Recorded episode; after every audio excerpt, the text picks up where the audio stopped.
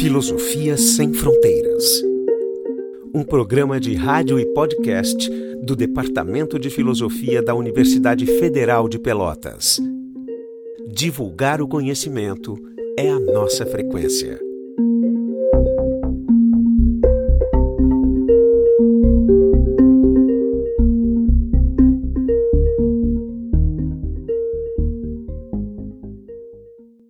Olá a todos e todas, estamos aqui de novo no nosso programa Filosofia Sem Fronteiras, é, dando continuidade ao programa que a gente começou, na, fizemos um primeiro bloco com o professor Juliano, aqui da Universidade Federal de Pelotas, do curso de Filosofia. É, já fizemos uma, uma apresentação mais detalhada no primeiro programa, é, a ideia, então, é, é, como o tema ele é bastante amplo, tem muitas ramificações, é dar uma continuidade, né, porque não teve um desfecho nesse nosso primeiro bloco. É, e agora, então, convidamos o professor Juliano para, então, é, terminar a sua apresentação, né, trazer, digamos, as coisas mais é, atualizadas a respeito dessa discussão e, eventualmente, a gente pode fazer alguma pergunta de esclarecimento. Então, fica à vontade, Juliano. E te agradeço, então, para dar continuidade a esse trabalho. Tá certo, então, muito obrigado novamente, Miralha, pelo convite. É, então, olá a todos e todas né, que acompanham o, o programa, enfim, o podcast Filosofia Sem Fronteiras. É, na primeira parte, então, né, nós, é, eu fiz uma apresentação um pouco panorâmica a respeito é, de como o argumento da linguagem privada em Wittgenstein é, pode ser compreendido, né, e das controvérsias, né, que, que existem, né, em virtude das diferentes leituras, né, das, daquelas passagens nas investigações filosóficas. E a ideia hoje seria uh, apresentar uma das uh, consequências, enfim, né, da, da, dessa perspectiva que é apresentada né, é, naqueles parágrafos específicos da discussão sobre a linguagem privada na, nas investigações filosóficas. Né? E talvez um dos principais alvos né, é, que a gente poderia apontar imediatamente seja o, o próprio código cartesiano. Né? Uh, como nós sabemos, né, uh, Wittgenstein não foi um autor que, que dialogou assim de maneira muito próxima com a tradição, né? Mas, uh, mesmo assim, é possível encontrar no, nos, nos seus, nas suas observações filosóficas, né, uh, ou nas suas notas, enfim, uh, implicações em outras, em outras teorias, enfim, filosóficas, né. E como, como nós sabemos, o código cartesiano ele dava uma peculiar importância né, para os fundamentos da ciência. Né?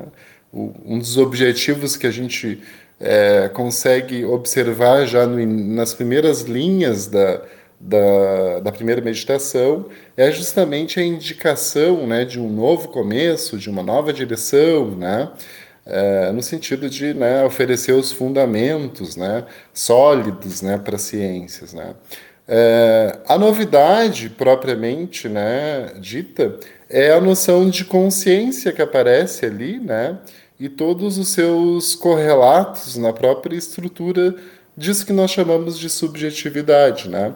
Então, ânimos, mens, intelecto, intelectus, é, ratio, né? É, todos os conceitos correlatos, né? Da, da ideia de consciência, né?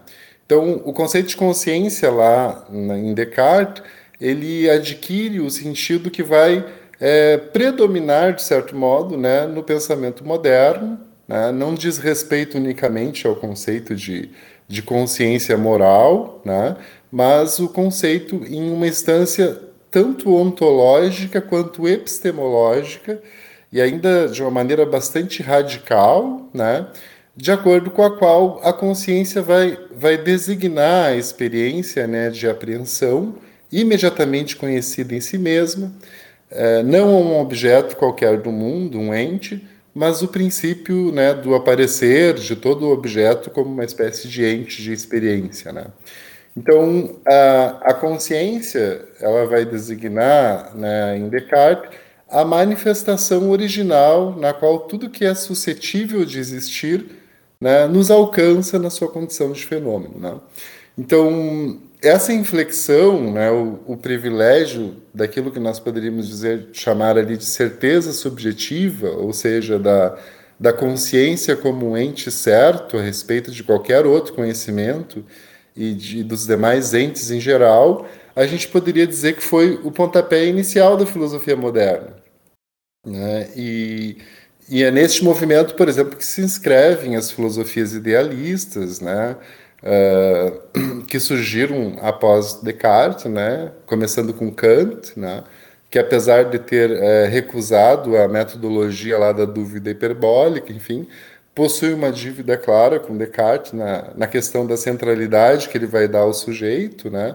como o domínio da constituição do objeto, e assim, bom, o idealismo alemão, né, cujo, a, cuja própria articulação na ideia de espírito absoluto vai ser reconhecida né, com clareza na inflexão operada por Descartes. Né.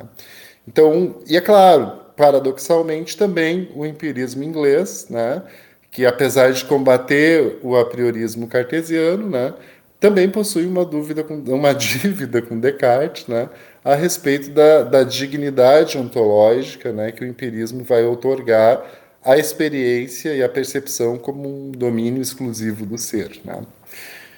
Bom, uh, esse começo radical, né, ele vai se radicar, né, no cogito ergo sum, né, no penso logo existo, né, e, e lá na perspectiva então de Descartes, após suspender o juízo a respeito da existência do mundo, da verdade de todas as crenças comuns relativas às ciências, incluindo a matemática, né? Descartes vai apresentar a única evidência, evidência indubitável, né? que é a consciência e a sua própria existência. Né? Bom, nós sabemos né, que o estabelecimento do cógito não é uma conclusão obtida de qualquer premissa anterior, né? como uma, mas sim como uma espécie de verdade imediata, né? que, é, que é inerente à própria experiência do duvidar como tal. Né? Então, duvido, penso, existo, seriam três uh, aspectos né, evidentes de uma mesma experiência. Né? E o que vai é, emergir daí é uma espécie de privilégio da, da, da própria consciência na ordem das evidências, né? Então, um, um, privilégio ontológico que vai ser relativo a toda e qualquer dimensão né, de ser. Né? Então, a gente poderia dizer que é possível duvidar da existência do mundo, inclusive daquelas coisas que nós sentimos e vemos né, neste momento, mas não podemos duvidar, ao menos, né, de que tais coisas estejam aparecendo para nós. Né?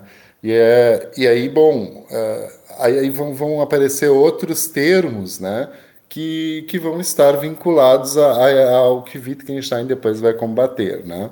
Então, especialmente lá na segunda meditação, quando ele começa a usar é, os termos, né? me parece que vejo, me parece que escuto e tal, né? que seriam as formas originais da experiência, né? que dariam o caráter de evidência absoluta, né? e, que, e que, de certo modo, também é, transcendem o movimento mesmo do duvidar como tal. Né? Então, toda a filosofia moderna posterior parece ser marcada por esse movimento inaugural de Descartes. Né? Às vezes, pela a radicalidade né, da ruptura com a ordem, né, da qual havia se sido estabelecida anteriormente, né?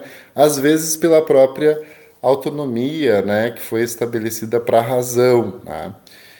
E aí, bom, lá no século XX, com a filosofia. Ô, Juliano, de... Juliano, tu tá me ouvindo? Só para. É, tá me ouvindo?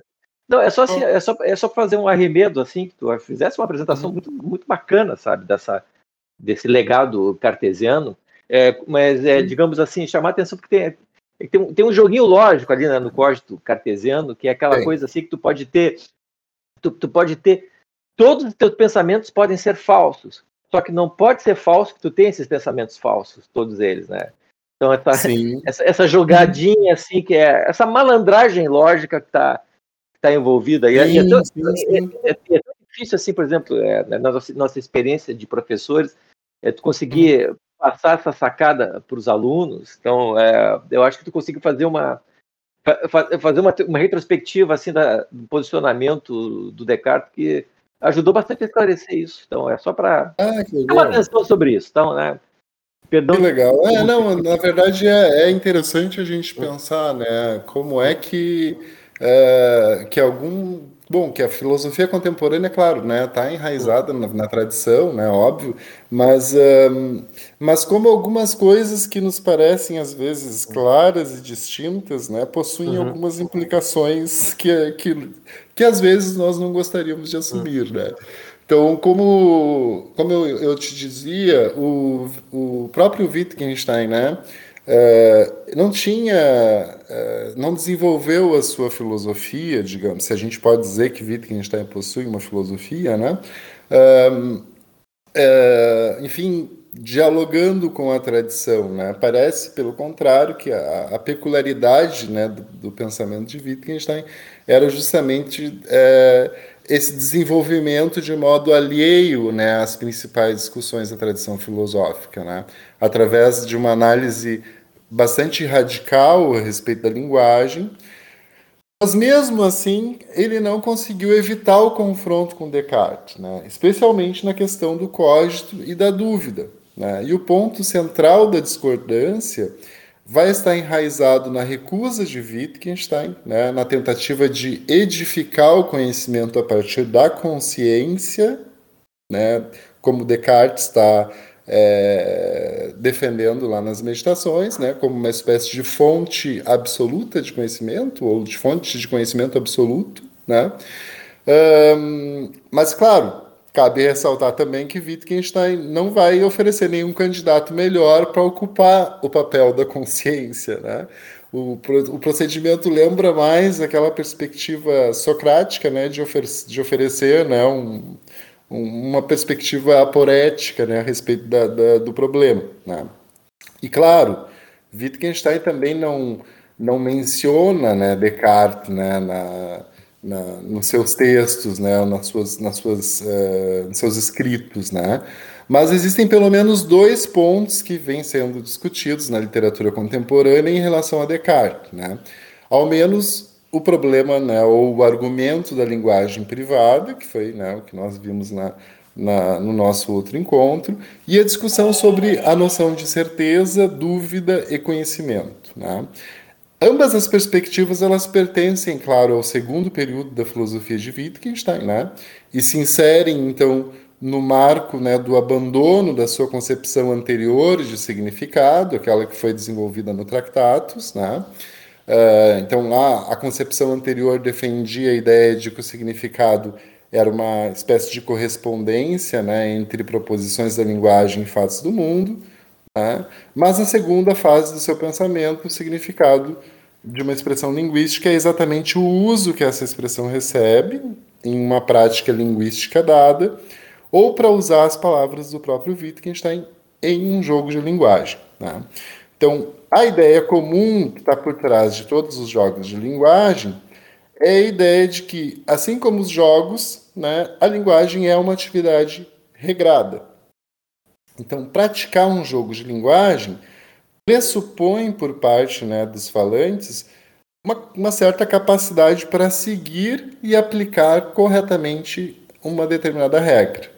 E a ideia de regra né, vai ser determinante para os ataques de Wittgenstein ao código cartesiano. Né?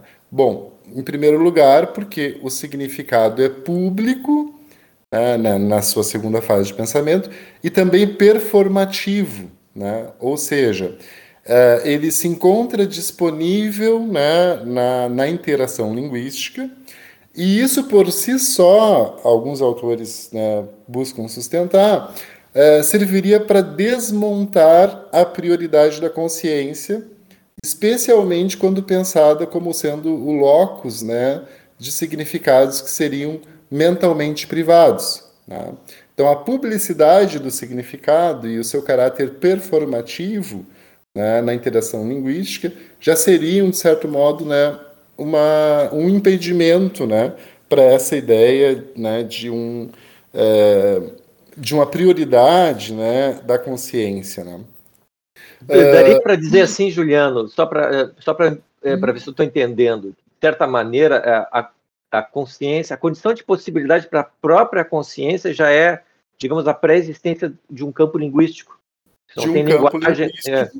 Exatamente. Uhum. A própria, a, a, no fundo, em termos contemporâneos, nós poderíamos dizer que a, é a linguagem que determina o, o, o nosso modo de pensar. Ah, então, é, é, isso em função, né? Bom, nas ciências cognitivas contemporâneas a gente tem vários, é, vários trabalhos interessantes sobre isso, né? diferentes linguagens naturais né, exigem dos seus falantes, enfim, diferentes habilidades cognitivas, né? Então, uh, então uh, é, é porque nós, né, enfim, somos inseridos, né, enculturados dentro de uma certa comunidade, partindo daquela leitura comunitarista lá do Wittgenstein, né?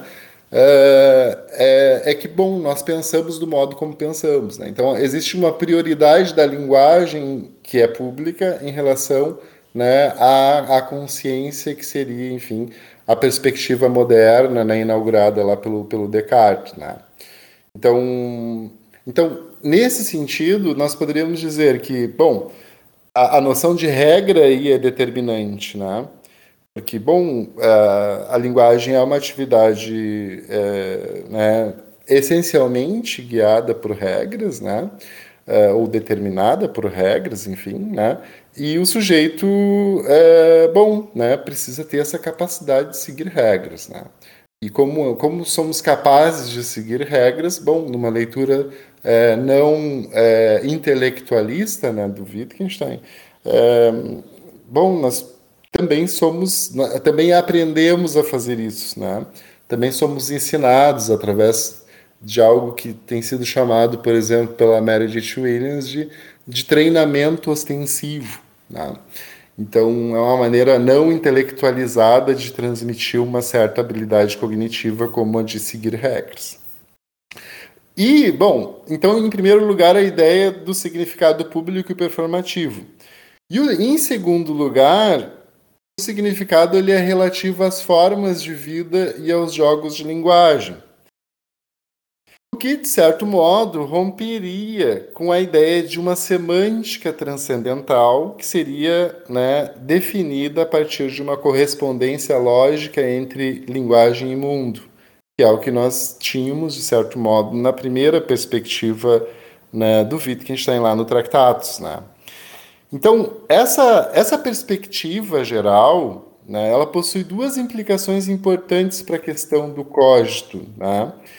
É, em primeiro lugar, é, o cógito ele possui duas operações distintas. Né? A dúvida hiperbólica né? e o reconhecimento de um mundo interno de estados de consciência é, como sendo o âmbito daquilo que é certo ou o âmbito daquilo que é indubitável. Né? E a concepção de jogos de linguagem colide com ambas as operações do código. No que diz respeito à primeira, né, cujo tratamento é, de, é, de Wittgenstein né, aparece lá no texto sobre a certeza, né, os jogos de linguagem da dúvida e, das suas, e de suas condições de êxito ou satisfação, né? É, né, nessa discussão, Wittgenstein coloca é, ao próprio exercício da dúvida um problema preliminar, que é o problema da sua inteligibilidade. Né? Ainda que em Descartes a dúvida vai aparecer como uma decisão filosófica, a partir da constatação de que certas crenças foram assumidas como verdadeiras é, e que depois né, foram reveladas como falsas. Em Wittgenstein, o problema da dúvida não é só a disposição de razões para duvidar, mas a disposição também de ter critérios para entender a própria dúvida e para removê-la uma vez que ela surge ou uma vez que ela é colocada. E esses critérios eles definem as condições do êxito performativo enquanto um jogo de linguagem. Né? E é aqui que a dúvida cartesiana vai entrar em colapso, né? O Wittgenstein diria algo do tipo: bom, se tratas de duvidar de tudo, então nem sequer poderás duvidar de algo, já que o próprio jogo né, da dúvida, o jogo de linguagem da dúvida, pressupõe certeza. Né? E o que se revela aí, então, são os limites da dúvida como uma operação inteligível é, suscetível de receber um uso em um jogo de linguagem. Então, a atividade de duvidar, é, ao se averiguar a possibilidade de um erro, já pressupõe a possibilidade de retificação desse erro. E isso não seria possível, né, sem uma parcela de certeza, a partir da qual, né, se tornaria possível restabelecer o conhecimento. Juliano, Wittgenstein, pode, pode perguntar. É, não, é só para ver, eu tive uma imagem agora, não sei se ela ajuda a, a completar a tua ideia, é, digamos uhum. assim, essa é, de levar de levar ao limite a, esse conceito de dúvida. Seria mais ou menos uhum. assim, é que a gente sabe que existem é, que existe dinheiro falsificado, que a gente encontra, uhum. mas não teria sentido a gente dizer que todo dinheiro que circula no mundo é falsificado. Sim, é um... exatamente. Hum. É, é, é, é, um excelente exemplo. Hum. É, é, um dos exemplos, é, um, é, outro também que a gente poderia é, utilizar, que tenha, que é, muito semelhante, né? Bom, se, a gente não pode duvidar ao mesmo tempo, por exemplo, da correção de um cálculo aritmético, do significado da noção de número, do conceito de verdade e também da matemática como uma disciplina científica. Se, se nós tivéssemos uma dúvida radical como essa, né, sequer a gente conseguiria é, ter um critério para dissipar essa dúvida. Né? Porque, bom, nós estamos duvidando de tudo. Né? Então, se nós, se nós estendêssemos a dúvida às noções mais básicas dos nossos jogos de linguagem, como, a, por exemplo, a certeza de que este é o meu corpo, ou a de que o planeta Terra permanecerá existindo no próximo segundo. Né? É, então, então, o horizonte no qual o significado é possível seria completamente destruído. Né? É, tanto o uso quanto a própria remoção da dúvida depois. Então, a dúvida perderia a inteligibilidade para nós. Então, se imagina uma situação em que alguém te diz, Miralha, que duvida que tem um corpo. Né? Eu imagino que sequer você conseguiria né, pensar uh, em como tratar de convencer essa pessoa de que ela possui um corpo. Né? Então, parece que esse, esse breve, brevíssimo exame, né, ou essa brevíssima apresentação da noção de dúvida, é, nos mostra uma outra faceta dos jogos de linguagem da dúvida, que é a própria certeza. Né? Mas a certeza ela não é o resultado alcançado ao término de um jogo de linguagem de dúvida bem sucedido. É como uma espécie de indubitabilidade a priori, né, que elevaria a certeza a um tipo de conhecimento absoluto. Pelo contrário, né, a, a certeza ela é pressuposta e ela também é funcional a própria performatividade intrínseca da dúvida como uma espécie de ato de fala. Né? Então, não é a certeza com o caráter de, de evidência absoluta própria do código cartesiano, mas a certeza relativa né, ao funcionamento do jogo de linguagem. Então, para Wittgenstein, essa concepção, né, essa, essa discussão sobre a noção de dúvida e que a dúvida implica certeza e tal, né? Ela torna inviável o procedimento da dúvida hiperbólica, né? Já que os pressupostos funcionais do jogo de linguagem são, né, como aquela alegoria que Wittgenstein aparece apresentando da certeza, são como que as paredes sólidas, né, de um rio, elas tornam possível lá a circulação da água, enfim, né, em outras palavras, o conhecimento empírico, né? E o que se alcança aí é uma é uma distinção clara entre certeza e conhecimento. Né? Certezas remetem ao pano de fundo implícito né, dos enunciados básicos e funcionais para a produção de conhecimento, o qual né, exige crença, verdade, justificação, provas, enfim. Né? E ainda que o conhecimento seja passível de dúvida e erro, né, a certeza básica ela é indubitável, enfim, mesmo que de um ponto de vista é, diferente daquele de Descartes. Né? Então, é, como é, com o argumento da dúvida, né, é, Wittgenstein ataca apenas uma parte do procedimento do código. Né? Para que o movimento seja completo, ele precisa também atacar o próprio conceito de evidência, né? o tipo de evidência sobre, sobre o qual né, o código tá, está fundamentado, ou seja, a evidência interna né, dos estados de consciência.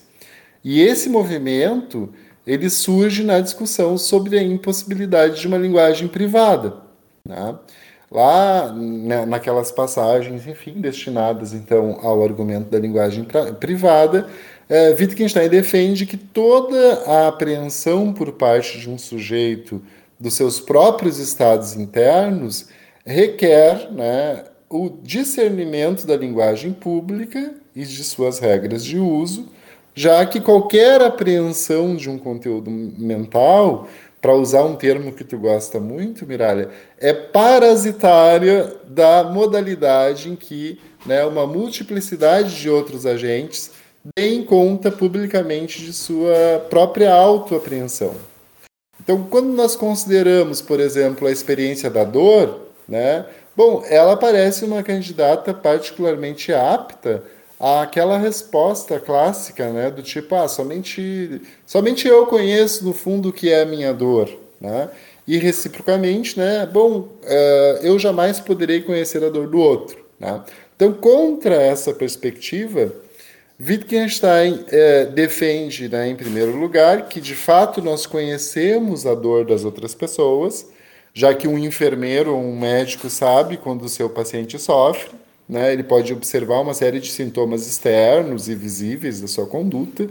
Né? Isso a gente falou, inclusive, no, no nosso último encontro. Uh, ele, eles também podem saber quando seus pacientes os enganam, enfim, né? quando eles percebem, por exemplo, como um certo comportamento de um paciente contradiz uma declaração de dor, mas isso não implica, obviamente, né, é, que, que não exista aí uma assimetria entre a dor em primeira pessoa e a dor em terceira pessoa. Né?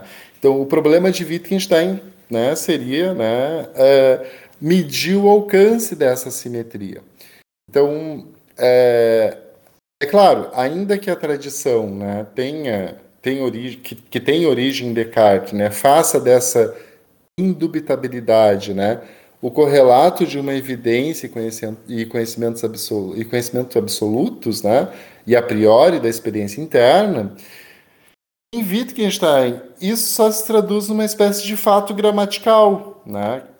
Que, que nós não possamos duvidar da nossa dor não significa que nós possuímos, por sorte, alguma espécie de lente interna, né, através da qual se revela a dor como se fosse um objeto de conhecimento. Né? Para Wittgenstein, aplicamos a nossa experiência à palavra dor somente a partir de uma aprendizagem pública, né? a qual substituiu o nosso comportamento pré-verbal de dor pelo uso verbal né, da expressão de dor. Então, o critério, e Wittgenstein né, é famoso por isso, né, Uh, o critério de aplicação de um termo psicológico, dor, por exemplo, não é dado por uma introspecção né, que, nos, que nos brindaria, digamos assim, com o conhecimento da nossa dor, em analogia né, com o conhecimento de algum objeto. Tá? Então, a indubitabilidade de uma expressão de dor em primeira pessoa não se traduz em conhecimento é como se traduziria, por exemplo, em Descartes, né? Somente se traduz em uma certa gramática da dor para Wittgenstein, que seria tributária né, do próprio jogo de linguagem. Ainda que a assimetria entre a primeira e a terceira pessoa é, conduza em Descartes a uma retificação dos conteúdos mentais, que vai se traduzir no dualismo mente-corpo, né? Em Wittgenstein, ela não produz nenhuma ontologia interior suscetível de desencadear um ponto de partida para esse dualismo, né? A dualidade que Wittgenstein reconhece é das respectivas gramáticas, né? A dualidade dos jogos de linguagem que não vai se colapsar em uma dualidade ontológica, né? já que o eu sei né, aplicado aos estados internos se traduz né, para Wittgenstein em uma modalidade muito diferente daquela que é aplicada às coisas físicas. Né? Então, quando nós percebemos uma mesa, nós podemos né, nos dar conta depois né, de que nós estávamos equivocados, talvez alucinando né, e tal, a respeito da, da, da existência de uma mesa né, na nossa frente. Mas não parece haver nenhum sentido em afirmar agora né, que eu estou com dor de cabeça e depois eu me dar conta de que eu estava equivocado a respeito disso, né, que de fato eu não estava com dor de cabeça. Então, o que, o que, o que poderia significar o não posso estar equivocado quando expresso os meus estados internos? Né? Para Wittgenstein, o problema é o de. É, é o de que não é possível pensar a possibilidade do erro em analogia com a ontologia do mundo físico. Né?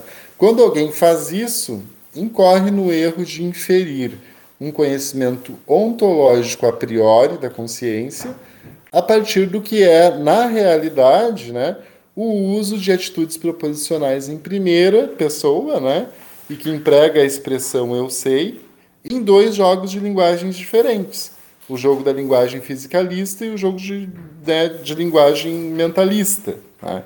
E aí surgiria, então, uma confusão né, que uh, resultaria na produção de duas ontologias. Uma ontologia do conhecimento perfeito, que seria a ontologia do mental, né, e outra né, de conhecimento empírico, que seria a ontologia do mundo externo. Então, a, Daí, né, a gente teria como uma consequência a inferência de que os estados internos seriam coisas, é, seriam como que coisas na consciência né, que eu conheço sem resíduos, sem margem de erro possível. Né? E o trabalho analítico aí né, consistiria então em separar os jogos de linguagem. Né? A dor, a alegria, enfim, né, a intenção, né, não constituem objetos dentro da mente. Né? E toda a declaração de conhecimento a respeito né, de, de, dessas coisas, né, angústia, alegria, enfim, todos esses é, estados, enfim, né, toda a declaração de conhecimento a respeito deles seria uma espécie de erro gramatical, né? Porque se eu digo eu sei que eu tenho dor de cabeça, eu estou dizendo é, seria o mesmo que afirmar tenho dor de cabeça, né? Uh, mas, mas, mas, e a gente não vê essa dor, né, como a gente vê, por exemplo, uma cadeira, uma mesa, enfim. Né?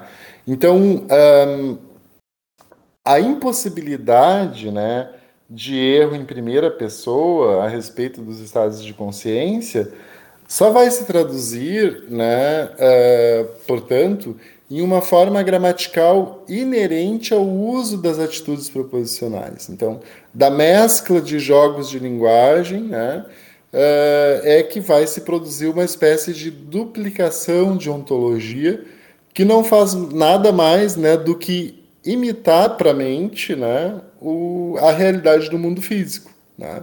E, é, e é nesse sentido específico, então, Descartes seria o responsável por gerar a ilusão né, de estar partindo de uma base absolutamente segura, quando, na verdade, ele estaria é, partindo né, ou se utilizando de significados cuja gramática já estaria dada antes, né, ou já seria pré-compreendida. Né?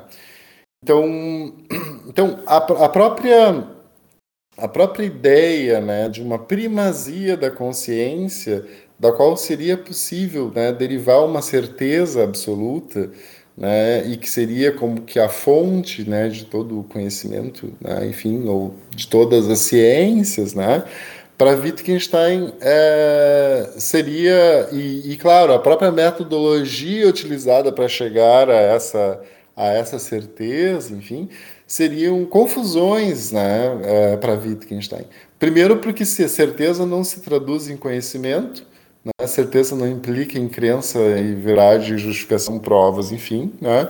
Uh, e, e, claro, em função da própria metodologia, da aplicação do jogo de linguagem da dúvida, né?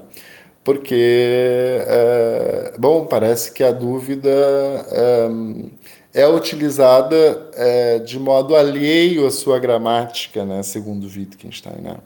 Juliano, claro, não, Juliano tá perfeito, só que eu queria, assim, é só tem um ponto é, que tu, tu, mesmo sabe disso, pode esclarecer, porque os nossos ouvintes assim, que não estão ligados à filosofia é, talvez se confundam nisso quando tu fala que é um erro gramatical. É, claro que não é no sentido do erro da, da, da gramática, do é, português, é, ou do inglês. Ou é quase como um erro lógico. É, exatamente, né? Porque, na verdade, a gramática permite, inclusive, a, a, digamos, a linguagem usual permite isso, quando eu digo assim, eu tenho uma dor de dente. Então, essa, parece que está sendo objetivado esse, essa entidade uhum. agora, a minha dor de dente, né?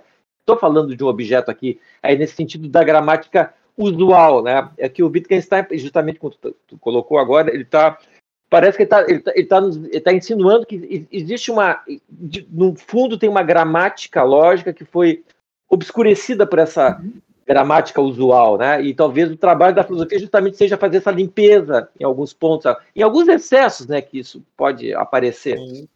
Exatamente, é esse é. o ponto. Hum. É, porque quando, quando tu dizes, ah, tem uma dor de cabeça, na verdade, tu não está na posse, né, de algo, né? Tu, tu não tem algo, né? Tu está sentindo algo, né? É, um, é uma sensação que você tem, né? Então, bom, a, a própria a gente fala né, de investigação gramatical, enfim, né, em Wittgenstein, mas é quase. É, o gramática é utilizado quase num sentido de lógico, né? Ou de lógica, né? Mas não no sentido da própria lógica formal, assim, né? Que é algo também é, que a gente tem algumas uh, iniciativas, enfim, já aí na, na filosofia de tentar. É, né, expandir aí a, a compreensão que nós temos da lógica, né, que não se, que não se resuma né, a, a questão da, da, do formalismo, assim, né, mas a, a, questão do próprio conteúdo semântico, enfim, né. Então, Wittgenstein é famoso por fazer essa, essa limpeza, assim, né, na linguagem, digamos, a, ao modo como a gente usa a linguagem e, e como é, alguns é, jogos né, de linguagem é, possuem as suas regras próprias, né, e que nem sempre são as, são as mesmas é, né, que, que, que, que estão sendo utilizadas em outros jogos, né? Por exemplo, é, é e, e, ele é surpreendente nas na maneira como ele também ele pensa essa questão de lógica. Eu me lembro assim algumas observações que ele faz lá sobre as cores, quando ele diz assim aqui no, uhum. a gente pode ter algumas cores transparentes, ou, por exemplo, também não podemos ter uma cor como um cinza brilhante, e ele diz que isso é uma questão de lógica, sabe? E é estranho uhum. isso colocar nesse sentido, né? A gente não entende exatamente uhum. lógica, né? A gente pensa lógica no, no, no, viés mais técnico, né? Assim, de um cálculo. Sim, não, é não é exatamente. Mas também é, é, é, eu não está falando da questão é, gramatical. É, é típico, assim, né? dessa segunda fase do uhum. pensamento dele, assim, né? Uhum. Em verdade, da, desse, do período intermediário já, né? Já que a, pode parecer, assim, para quem não, não conhece muito a, o desenvolvimento das ideias do Wittgenstein, né? Que há um hiato aí entre o Tractatus e, a, e as investigações, né? Porque uhum. tem 30, 30 anos de diferença, praticamente, né? É, só que tem muita coisa produzida nesse período, né? E, e, e, e, também, claro, existe lá uma sucessão de uma tentativa de levar né, a, a, as últimas consequências, enfim, a, as observações que ele está que ele tá desenvolvendo, né? Então, a própria ideia de, de, seguir uma regra que se tornou famosa né, nas investigações filosóficas, ela hoje em dia a gente tem aí né, vários é, intérpretes né, inter, importantes e interessantes de Wittgenstein que mostram que no período intermediário ele mudou muito de ideia a respeito uhum. né, da noção de, de seguir uma regra. Né? E, e inclusive o, o, modo como aparece nas investigações filosóficas é muito sintetizado, assim, né? Tem, bom, tem, tem alguns autores que chegam a, a afirmar que o, é, o próprio problema da, da impossibilidade da linguagem privada, ali, o argumento da linguagem privada, já aparece de, de modo completo já no parágrafo 271 das investigações filosóficas, onde ele está, é, onde ele fala também de regras, enfim, ou na discussão sobre sobre seguir uma regra, né? É, nós já encontraríamos já o, é, de, uma, de forma implícita ali ou né, para esses autores, claro, apareceria de forma explícita, né? o, o problema da impossibilidade de, né, de uma linguagem privada, já que seria impossível para alguém seguir uma regra de modo privado. Né? Só em função da linguagem ser algo, né, enfim, público, cujas regras são compartilhadas, enfim, né? Mas, enfim, existem muitas leituras diferentes, né? Como eu mostrei no nosso último podcast, né? É, e aí, dependendo da leitura que se segue, enfim, a gente tem né, um, um Wittgenstein totalmente diferente ali, né?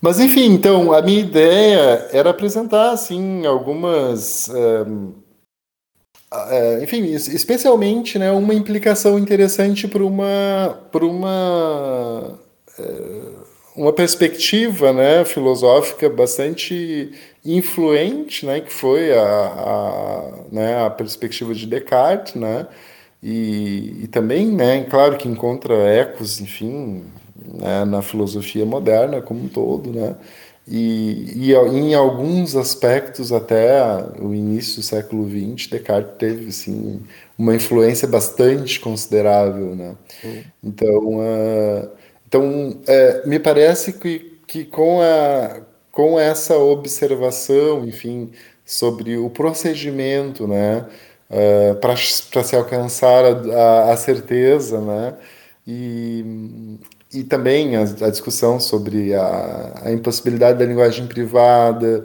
a, a ideia de, de dúvida, de certeza, de conhecimento, é, nos fazem é, repensar, né, é, de uma maneira bastante diferente, assim, o, os, os resultados do, da própria investigação de Descartes, né?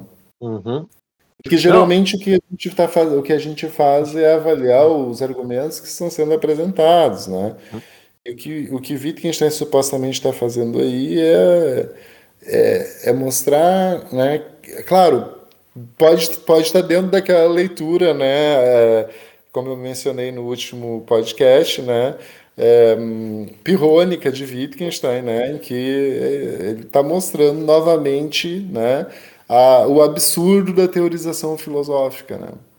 Uhum. Porque é, pa, né, parece que está tudo funcionando dentro da teoria que está sendo construída, mas, como nesse caso, né, se está partindo de uma metodologia equivocada e de uma, e de uma de um conceito né, de certeza ou de prioridade da consciência, como a gente né, mencionou hoje, né, que também para ele não, não pode dar aquilo que Descartes estava, estava né, esperando, digamos assim. É, e aquele tipo de coisa que ele poderia até não estar tá nem pensando em Descartes, né, mas, é, mas se encaixa perfeitamente. Dá pra, a gente pode fazer é. esse uso legítimo, né, essa aproximação cabe com certeza. Eu, eu só te perguntar uma coisa para encerrar, porque nosso tempo até estourou, Juliano. Mas será que, de certa maneira, assim, ele não. O Descartes não aparece de forma indireta para o uh, Wittgenstein, assim, pensando que ele, ele se debruçou muito sobre a prova da existência do mundo exterior do muro, Será que, eh, de uhum. certa maneira, não está, digamos que o, o Nexo não, estaria por aí? Eu tô, eu tô, na verdade, estou chutando mesmo isso, assim, porque tem. Uhum. Porque, é, porque esse, na verdade, esse problema da realidade exterior também surge né, como resultado uhum. do Descartes. E aí o Moore tem aquela famosa prova dele, né? A minha prova, que tem, ah, tem uma mão aqui na, na, meu, na, minha frente, uma mão direita, uma mão esquerda. Será que não pode ter transitado é, por aí? Eu acho até que, eu acho até que sim. É que, é que na, em verdade, o, o, o Wittgenstein acabava. É, é, ele acabou discutindo muitos trabalhos do, de autores que estavam né, é, desenvolvendo suas, suas pesquisas na, na, no seu tempo, né? Uhum. Então, tipo, é, ele discutia com o Russell, discutia uhum. com né, a, a, algumas ideias de Frege, enfim, é, com o Moore, com o William uhum. James, enfim, com, com autores do seu tempo, né? E, o, e, e alguns desses autores, né, como o próprio Moore, por exemplo, é, é, também, né, esses estavam mais vinculados à tradição, né? Uhum. Uhum. É, o próprio Russell mesmo, né, várias ideias do, do, Russell ali se aproximam um pouco da perspectiva de Descartes, a ideia de apreensão imediata. Eles tiveram uma fase idealista até, né? Assim, o, acho que até o Moore teve. É, o Moore, exatamente. É, é, a própria, é a, a, a, perspectiva que eles defendiam a respeito da verdade, enfim, uhum, né, que uhum, mudou uhum. e tal. É, então, uh, eu acho que indiretamente o Wittgenstein acabava uh, discutindo com autores da tradição ao discutir com o Russell, com, Sim, exatamente. Com, é. com o Moore, com o James, uhum. enfim. Né? Uhum. Mas, uh, mas, de fato, eu acho que, que sim, é, porque o uhum. O Moore foi, assim, é, um dos, um dos grandes, uh, enfim, autores para Wittgenstein, mesmo para Wittgenstein dizer que ele estava errado, enfim. Né? Uhum. Mas, uh, mas era, um, era quase como um, um interlocutor, assim, importante para Wittgenstein, né? Então, uh, essa, essa ideia mesmo da prova da existência do, do, do mundo externo, enfim, né, como, como, como o Moore apresenta, que Wittgenstein vai dizer que o Moore está errado, é, enfim, é, é, analisando o próprio argumento né, do Moore e tal. Uh, outras questões, por exemplo, como as proposições murianas ou as, uhum. as, as proposições Moore paradoxais, uhum. né, que, que, foram importantes até, inclusive, para essa noção de certeza, né? Uhum. Uh, aquelas proposições né, murianas do tipo, ah, quando eu nasci, minha mãe, meus pais já haviam nascido, enfim, é, fazem parte dessa discussão mesma dos, uhum, né, uhum. Dos, dos, jogos de linguagem da dúvida que envolvem certeza, né? Uhum. Então tu, tu estás certo, é isso mesmo. É. Juliano, bom, nós estouramos bastante nosso tempo, mas olha, é, valeu a pena porque ficou, ficou tudo muito bem amarradinho, tá? Ficou, pelo menos esclareceu bastante para mim. E aí só posso ah, te agradecer, ótimo. sabe, tua, tua boa vontade de fazer essa, né, compactar toda essa, todo, toda essa coisa que é muito difícil, né, cara? É muito abstrato tu conseguir é fazer bastante, de forma bastante sintética e correta, né? Hum. Então, só tenho que ah, agradecer, nós agradecemos. Eu então, gostei muito de participar, contem sempre comigo aí, e sucesso para o programa, pro programa né? E agradeço também aos ouvintes, enfim, né? E fico à disposição aí, caso alguém queira tirar dúvidas, enfim, me escrever, enfim, fique à vontade. Perfeito. Tá então é... Muito obrigado. E ah, a toda a equipe é. também aí do, do Filosofia Ah, sim, isso aqui então. é um trabalho em equipe. Bom, isso então, é, te agradeço, Juliano Santos do Carmo, nosso professor aqui da, da, do Departamento de Filosofia da UFPEL. Então, encerramos mais um Filosofia Sem Fronteiras. Tá? Até a próxima.